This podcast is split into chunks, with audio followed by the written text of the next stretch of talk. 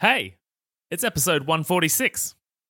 Have you been feeling down a lot lately? A sense of sadness, despair, isolation, purposelessness? The world is a frickin' lot right now, and it's genuinely a strange time to be alive. We're seeing, hearing, and witnessing some of the most insane, ridiculous, illogical chaos that is directly impacting our lives in a negative way. Your life. And of course, leading to these negative feelings, these low states of mental health which we feel on some days like is the end. Like you can't turn it around, like you can't go on. I too have had these experiences as well, so I get it. If this is resonating with you, then I have some happy, healthy insights to help you manually leverage the creation and manufacture of your happy hormones, which you can actually do a lot to create and bring about, which is amazing and will give a much better sense of stability, control, and contentment in the current world of absurdity and in the context of your own life right now. So, if you'd like some of them eggs, stick around and let's get into it.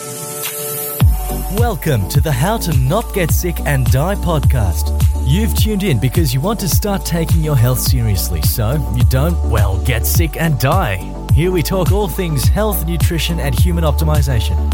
Let's jump into it with your host and resident scientist, Maddie Lansdowne.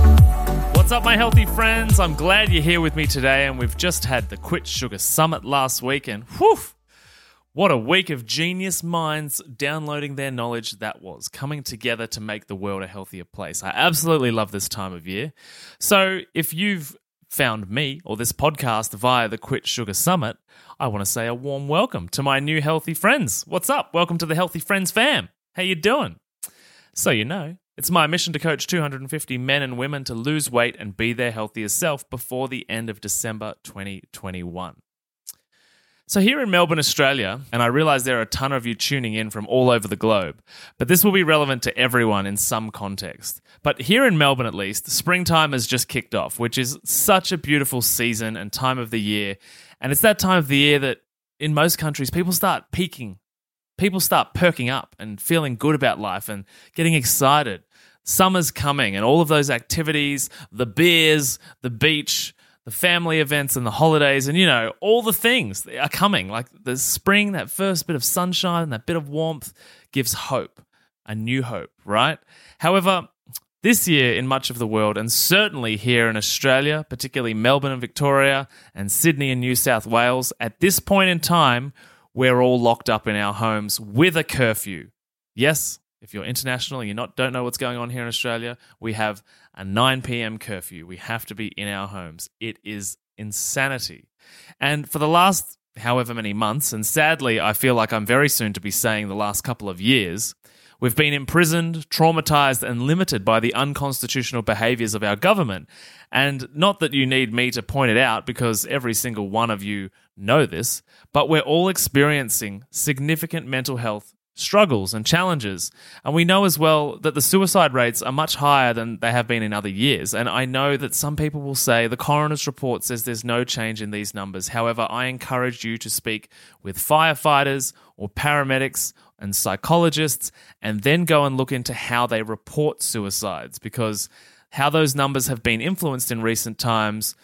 Well, let's just say it's a very important time to maintain an increasingly curious mind around everything that's going on right now. But the point is that there is stuff happening in our heads and our hearts that feels pretty heavy, feels pretty uncomfortable and really crappy and low right now. One of the interesting things that I come across regularly when talking about feelings is that people seem to have this inclination to divide the mind and the body, to separate our emotions from our physical body, as if they're disconnected. This often pops up when it comes to putting foods, supplements, pharmaceutical drugs, particular types of injections, anything like that into our system. People might eat a certain type of food and not connect it to a mood or a pattern of thinking that happens soon thereafter. Equally, I've heard many reports of people asking questions about how a drug or an injection might affect them emotionally or physically, and people or doctors dismissing any connection between the substance or the injection or the solution that you're putting into your body, and the person's emotional state or state of mind after that.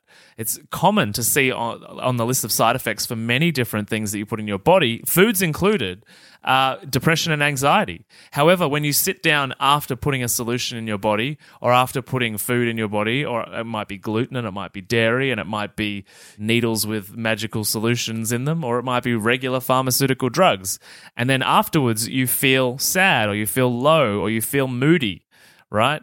And most people do their best to disconnect your feeling from the physical body as if feelings do not have a physical material reality which is much of what this episode is going to be about today. And this is perpetuated throughout our modern day society, this belief. Our, our, belief or our society is addicted to the narrative of the five senses, that which presents in material reality. When we start talking feelings, people get weird and they actively cut it off as a possibility that it's connected to anything physical as soon as they can. It's an interesting little thing that's been present in our world for a very long time. But I'm here to change that idea in your mind because every single one of those feelings and thoughts that you have about yourself or about the world are actual physical things happening inside your physical body. There's nothing esoteric about them. They're all connected and have influence and impact upon one another in both directions. And given that we're in this situation with lockdowns and stressors coming in at us from every single angle, and whether willingly or unwillingly, most of us are now chronically addicted to bad news cycle, which, by the way, is an actual addiction psychologists speak about being addicted to bad news, which is fundamentally an addiction to the hormonal profile that is produced within your body in response to a stressful event.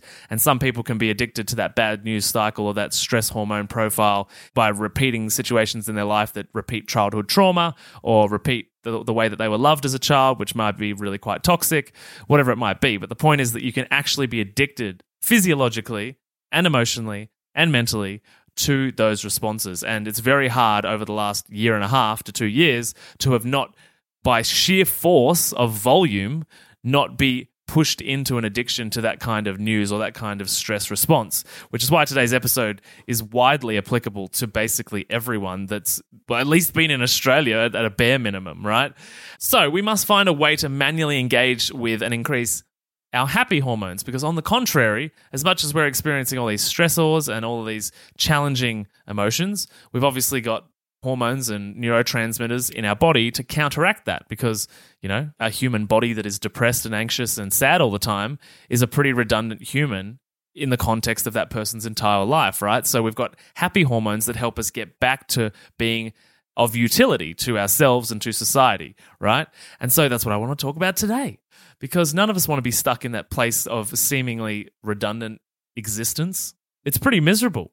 And obviously, some people take the suicide option, which is devastating. And I, I, you know, and I don't say that lightly. My own cousin, who's not many years older than me, in fact, committed suicide in one of these dreadful lockdowns, which is devastating. And and that's not me looking for sympathy. I'm just I'm just sharing with you that I have some context of un- understanding that this can really hit home for some people that experience. Hence the motivation for today's episode. we want to boost you up, and you can do it. You can do it yourself from home with these things that I'm about to share with you.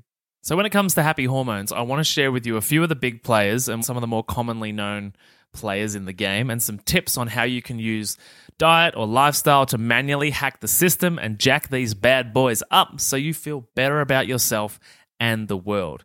And the last item I share on the bill, or somewhere near the end, is really going to be the most important piece that you can do. So let's get into this. Let's get stuck into it. Let's get those happy vibes going. So, first up, endorphins. Endorphins. Heard of them? They're your friend. Now, interestingly, endorphins, that name is derived from the term endogenous morphine.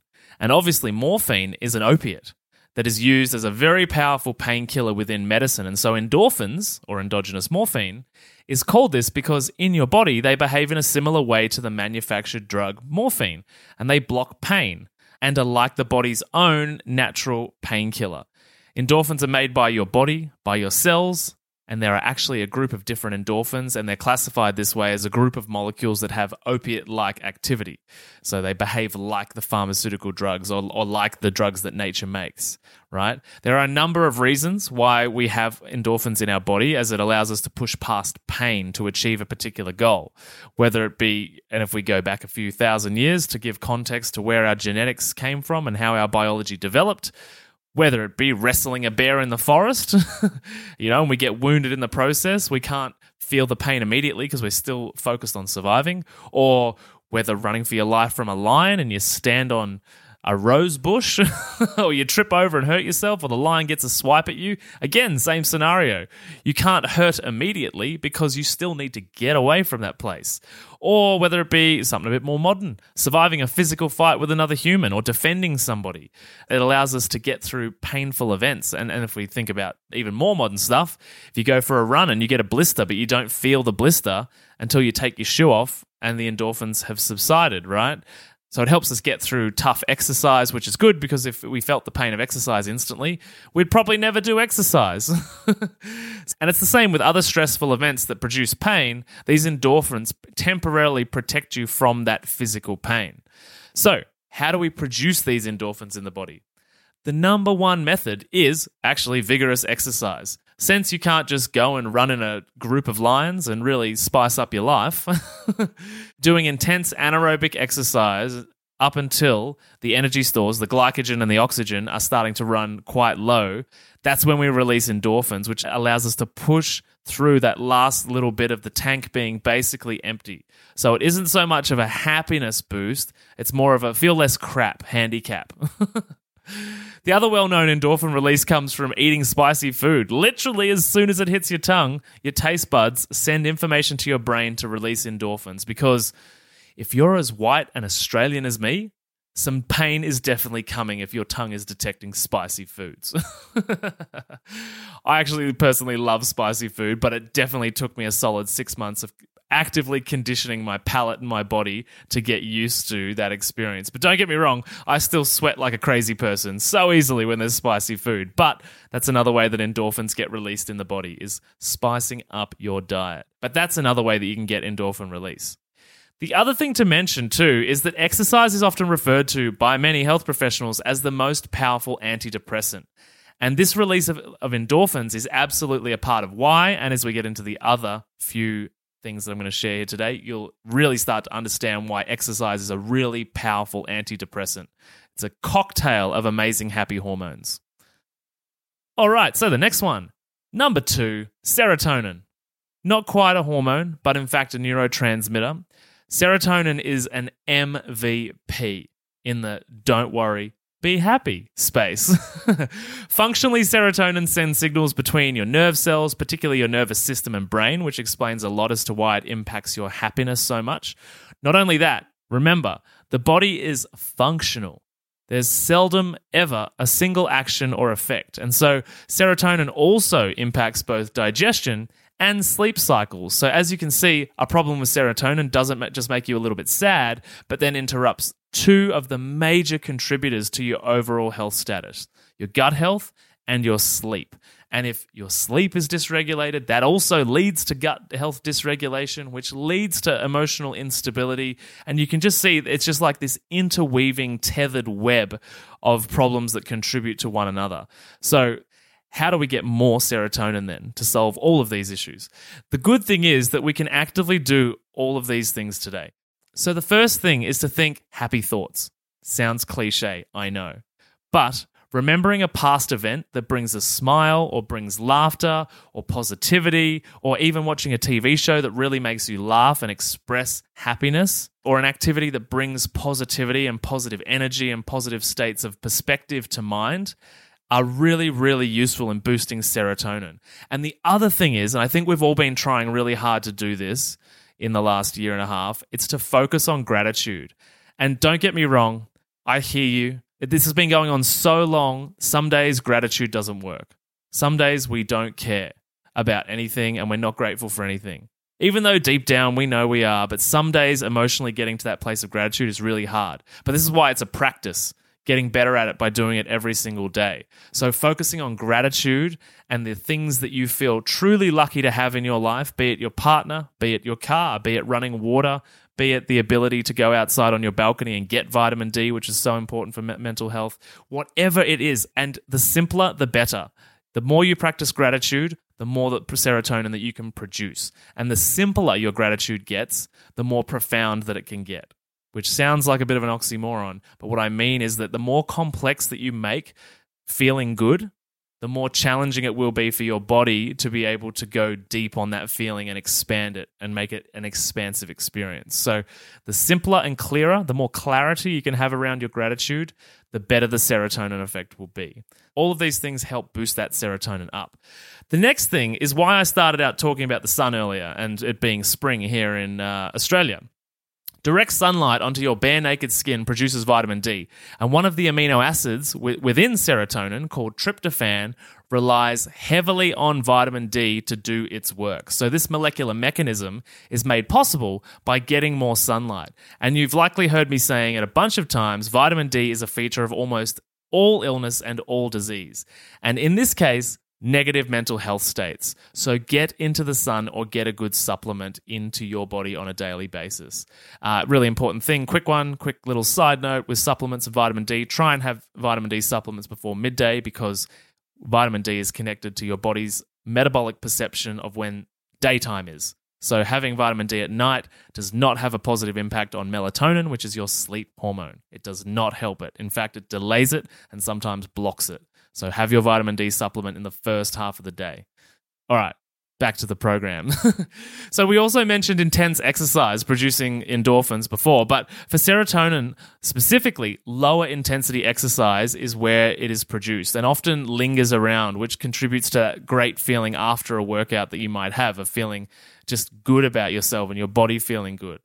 No, you don't have to choose endorphins or serotonin because endorphins, meaning you don't have to pick between high or low intensity exercise. It's not like, well, I'm only getting the benefits of one. If you warm up and warm down correctly in your exercise, most exercise routines should allow both phases of serotonin production and endorphin production to happen if there's periods of both aerobic and anaerobic throughout your session.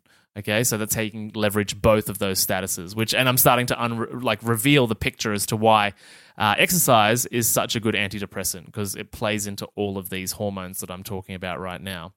The next serotonin booster is about consuming the right type of protein. Not necessarily tons of protein or being fully carnivore, but eating the amino acids that are required to build this neurotransmitter. Tryptophan containing foods include eggs, and particularly pasture raised, you know, the organic biodynamic type. Spirulina, wild caught fish, wild, everybody, wild, wild, wild fish. Grass fed beef. You see, you see a bit of a pattern here in that in order to get the right type of nutrition from your animal protein sources, those animal protein sources need to have lived as close to a natural life as possible, which is why I'm a big fan here in Australia of eating kangaroo, wallaby, and crocodile. Very big fans because they often live in their natural habitat when they are caught. Uh, anyway, potatoes, beans, legumes, bananas, and organic again organic and raw dairy products right? So making sure that those animals are as healthy as they can be in order for you to get the nutrition from them. It's much like when a woman is pregnant. If the mother's body is not healthy you're very likely to produce uh, an unhealthy baby that is susceptible to autoimmune disease that has all sorts of health issues and allergies. It's the same with your animal protein. It's the same with your fruits and vegetables. If the soil if the animal is unhealthy and then you go and consume the food after that it's it's going to be you know of equal or lower quality. So organic, biodynamic, you know all those things, naturally hunted. That's where you're going to get the good stuff from. So picture this, right? Unlocking your potential, conquering emotional eating, and gaining insights directly from a health and nutrition expert such as myself. That's what we do inside the Healthy Mums Collective Facebook group, which is currently free to join. If you've ever felt trapped by food challenges, struggled with maintaining a healthy lifestyle, or yearned for a community that understands the reasons why you've yo yo dieted for years, then there's a new chapter waiting to be written. And this is your chance to start writing it by joining us all on Facebook Lives, on engaging posts that push you out of your comfort zone and into growth, and Q&A sessions with me. All of this works as a platform to begin changing your emotional eating problems for good. Oh, and also, as a special gift, you'll receive my transformative How to Turn Food into Self Confidence ebook. And that's also for free.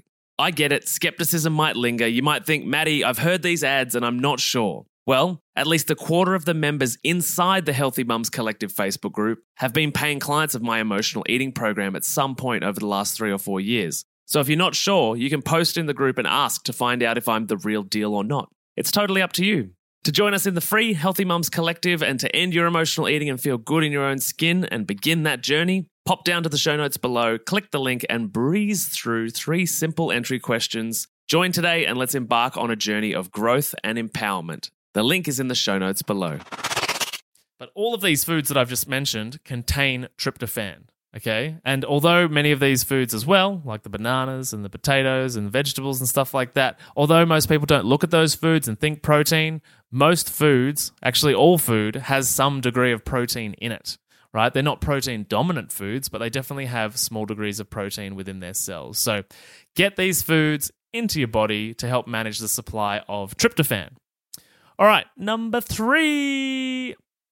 Number three has the reputation for being the happy hormone. Now, I'm talking about the group of happy hormones, but this is the happy hormone dopamine. This is the hormone that is touted with keeping us alive. It's the hormone that allows the cycle of reward seeking behavior to take place because when we achieve a goal or get the thing we really want, dopamine is released and we feel pleasure, happiness, pride for having done the thing. Animalistically speaking, in the past, thousands and thousands and thousands of years ago, it particularly drove us to hunt for food and to have sex, so that it meant survival and reproduction of the species. And it still does mean those things because we obviously still do both of those things. But the world is absolutely loaded with dopamine hijackers now. So we know so much about how to manipulate and control people using their dopamine pathways that the whole design of social media and computer games are based on the idea of hacking your reward systems.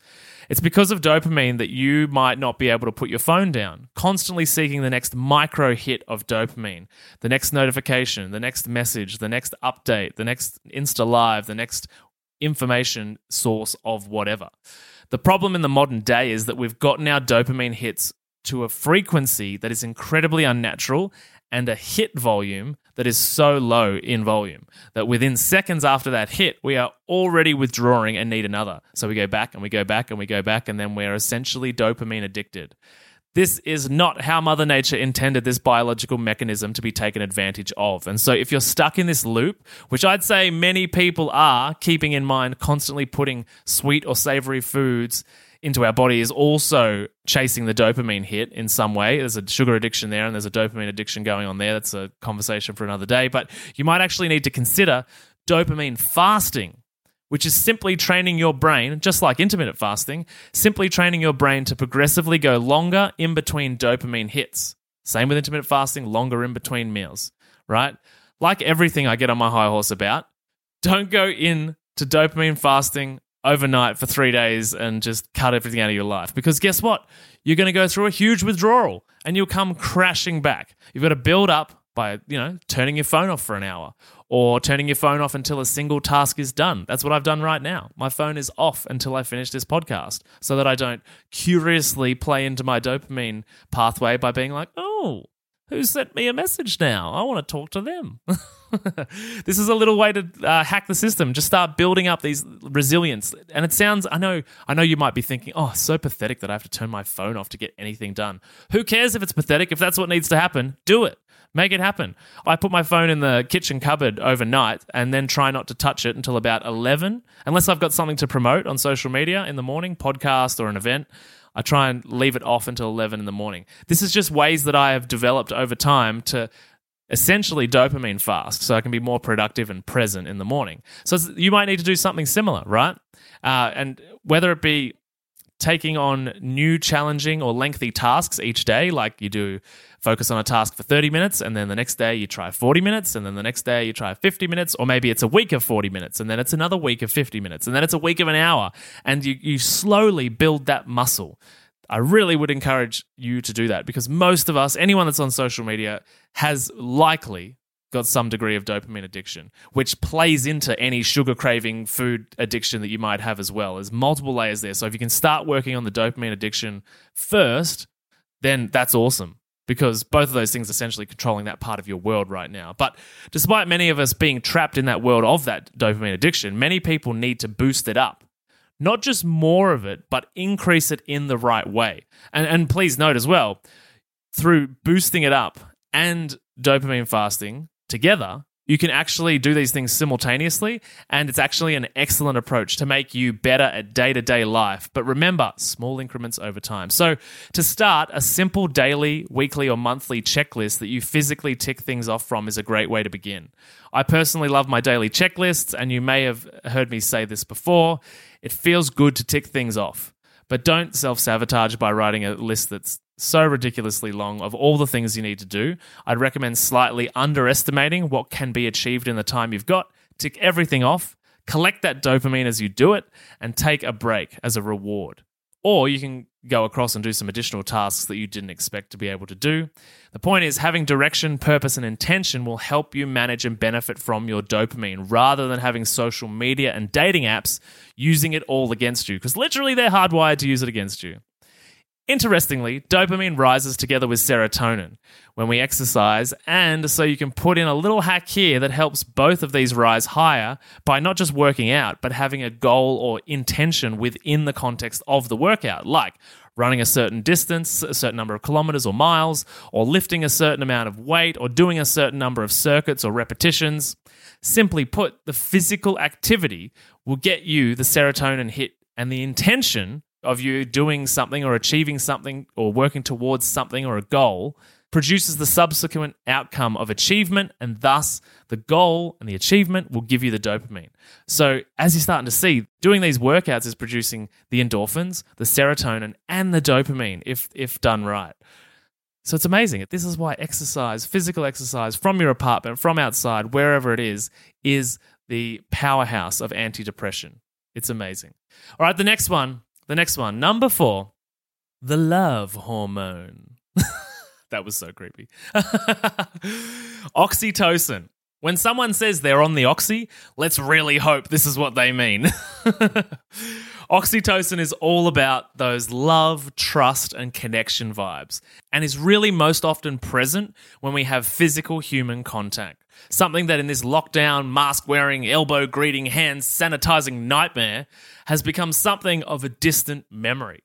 People are now scared of each other, which I genuinely believe, and I have no evidence to support this, but I think that having us fear one another, to stay away from each other, and not be able to interpret the emotions on each other's face, which naturally increases the physical distance between us through fear of the unknown, is all a part of the plan to divide and conquer a large group of individuals. Terrible, but in context of your oxytocin, people being so isolated from each other that you know people that you love and care about with no physical interaction no physical touch is something that of course makes you feel sad and alone and isolated and not releasing oxytocin upon physical contact means that that previously you were likely used to doing maybe every day or every few days before all of this happened now, you or we are all starved of this oxytocin and the human interaction and social connection that naturally comes with being close enough to a human to touch them is now arguably one of the number one human deficiencies on the planet right now. And for those that don't necessarily have a long term intimate partner, if it's your sex life that you've been separated from for months or even years, the deficiency here is massive because sex is like ODing on oxytocin, ODing in a good way. but I shouldn't just pigeonhole that last comment for single household people, not in a relationship. One of the saddest things that I hear about working with clients and talking to so many people, and particularly women, is that sex hasn't been a thing in their marriage for a long time because they got too busy or they got too bored or it's been years since you felt good in your own body enough to be able to have the confidence to present yourself and be sexual. And so it might surprise you that one of the main outcomes of my program, the Ultimate Energy Upgrade, is not something I hugely publicize. It's just kind of come up now because it's topical, but it's actually people, mums, wives, even divorcees. It's finally improving their health and nutrition to the point that they've got self confidence enough in themselves and their body again that their libido and sex life comes back. In other words, they're turning on the oxytocin tap by re engaging that part of themselves. So, believe it or not, but my program often has this outcome, along with the amazing weight loss benefits, the increased energy every day, and restored self confidence.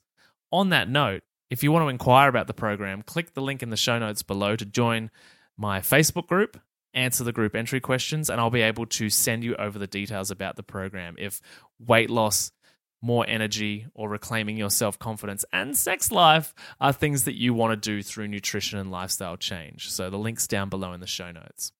So it might not surprise you that one method of increasing oxytocin is through a massage, which, when done properly, should be an extended period of skin to skin contact. The other way is, in fact, all the ways that you've been doing in the past. Touch people, and not in a peeping Tom kind of way. None of that but shake people's hands, hug people when you see them. And not those silly side hugs. Anyone that side hugs me is culled from the Christmas card list. a proper hug where your skin touches and you fully embrace one another. Kiss one another on the cheek, you know, get that physical contact in there. Put your arm around a friend or a colleague, snuggle on the couch, lounge on top of one another, whatever feels right in the moment. Again, don't be a bloody creeper be normal, and do the right thing for the right friend or family member. Otherwise, your life is about to get hella weird. From a nutrition perspective, many of the foods that are advised to support oxytocin levels are coincidentally those that foods that also boost libido and act as an aphrodisiac. Foods like figs, pumpkin seeds, avocados, watermelons, green tea, cacao, and omega 3 rich nuts and fish can all help with the production of oxytocin.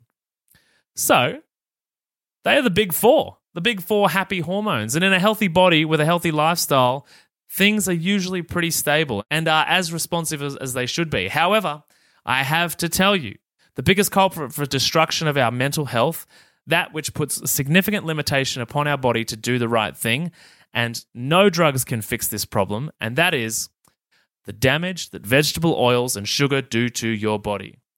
These two culprits are devastating absolutely devastating to your body. And I personally think vegetable oils are, in fact, slightly worse than sugar because you'll find vegetable oils in foods that are somewhat healthy, as they appear in both sweet and savory foods, and almost all the foods in the health aisle as well.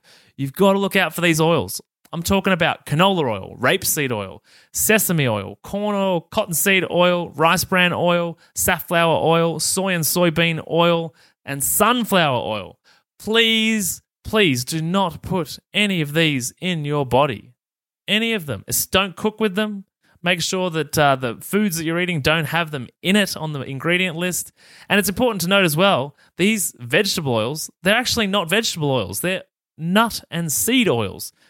Decades ago, the industry decided on the term vegetable oils so people felt better about using them, felt that they were healthier. It's a marketing myth. you heard it here first. Well, you might not have, but you've heard it again. If the only step that you take for your mental health was to do nothing about exercise or nutrition, like adding healthy foods in, if the only thing you were going to do was to eliminate these destructive toxins, you would feel amazing. After a few weeks, after the detox passes, you would feel so light, present, and functional Going cold turkey is never really my suggestion, as bouncing back is inevitable. However, as you may have learned from other episodes of this show, there are some people that, when it comes to sugar, really need to go cold turkey due to them being not necessarily emotional eaters, but in fact physiologically addicted. That's a totally different situation. But most people should take the progressive one tweak a week approach. The other thing to mention is that a lot of these hormones are either made or released in the gut, so the state of your microbiome will be significantly impactful on the way that you experience depression, anxiety, or happiness. And remember that many of the messages that travel around the body do so on these electrical highways that allow these feelings or electrical impulses to be moved around and realized by the body. And so the maintenance of those electrical highways is really important too, most often by foods with healthy fats that support the maintenance and speedy function of the central nervous system. One that I take every single day is lion's mane mushroom. It's really, really good for the maintenance of your electrical highway, aka your central nervous system. So, I hope that this has helped you understand how to hack your happy hormones from home in your own world. The fastest way to get there is to do a workout outdoors in the sun with a friend. You're most of the way there. The endorphin, serotonin, dopamine, and oxytocin will be back in the game and making you feel great again. And the big takeaway here for you, I hope, is that you have conscious control over your feelings. They're not some esoteric thing.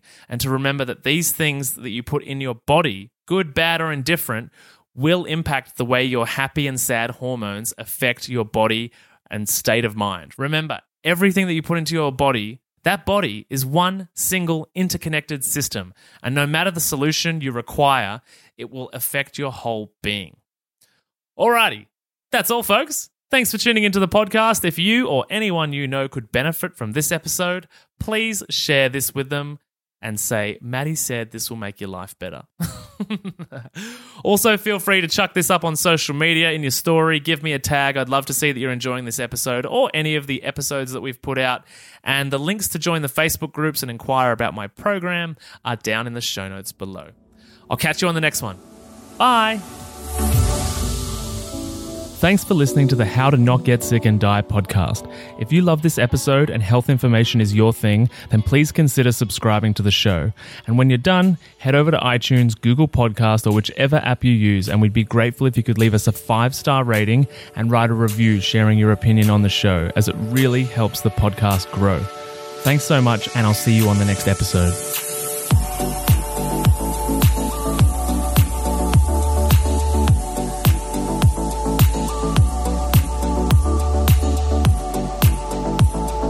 Whilst the presenter that feature on this podcast endeavour to provide accurate information, it cannot possibly take into account your individual circumstances, and therefore the content on this podcast provided by any of the speakers is not intended as advice in any way for any individual, and should not be a replacement for professional medical or health advice of any nature. Always seek advice regarding your personal situation from a qualified medical professional.